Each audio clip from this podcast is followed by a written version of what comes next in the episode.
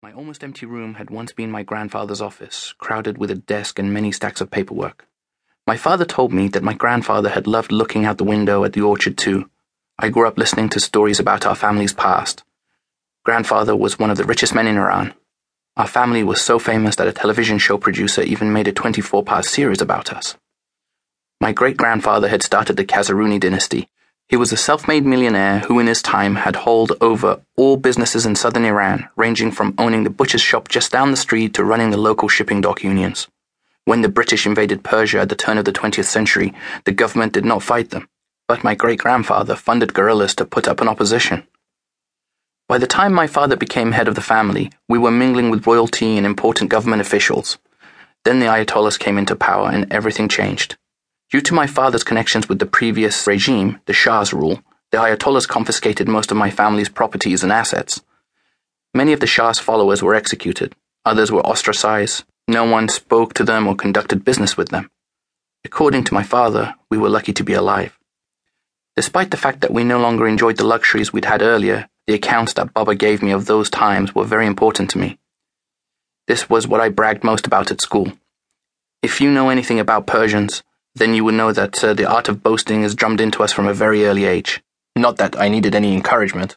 I had never experienced this glorious past, but that never stopped me from strutting and preening in its leftover shine.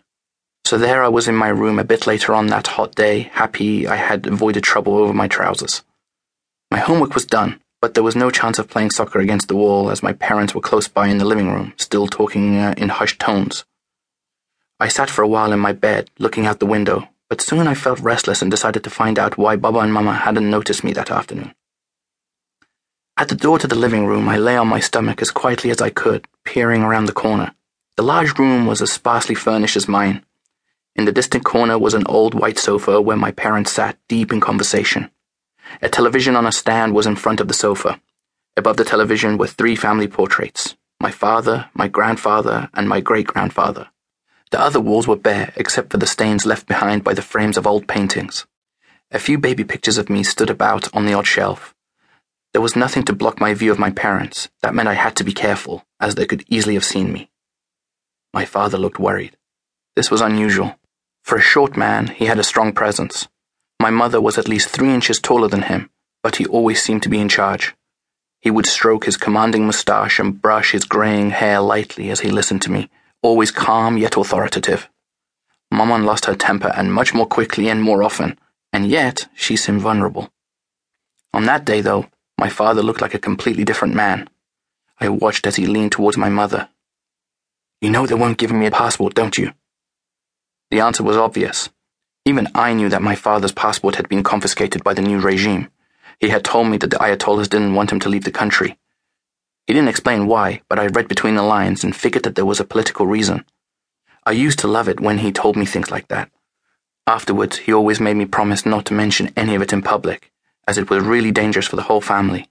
It made me feel like a grown up, like a man, that my father trusted me with this vital information. Yes, I know, my mother replied as she brushed her shoulder length auburn hair with her velvet covered hairbrush. Well, you have to leave with Abbas then. My ears pricked up. What was he talking about? Where were we going? Passport? Were we going abroad? At first, I was excited. This was what my friends and I would boast about most often. Who would go abroad first? Only rich, important people traveled out of Iran, and I was delighted that I might beat my friends to it. My mother's reaction certainly didn't match mine. I couldn't decide if she was sad or angry or both, but I knew she looked really upset. Like she might cry. I hated seeing her like that.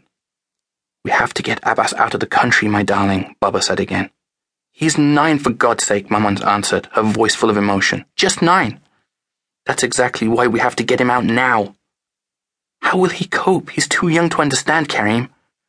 She was beginning to cry. Too young? I thought, indignant. Just you try me.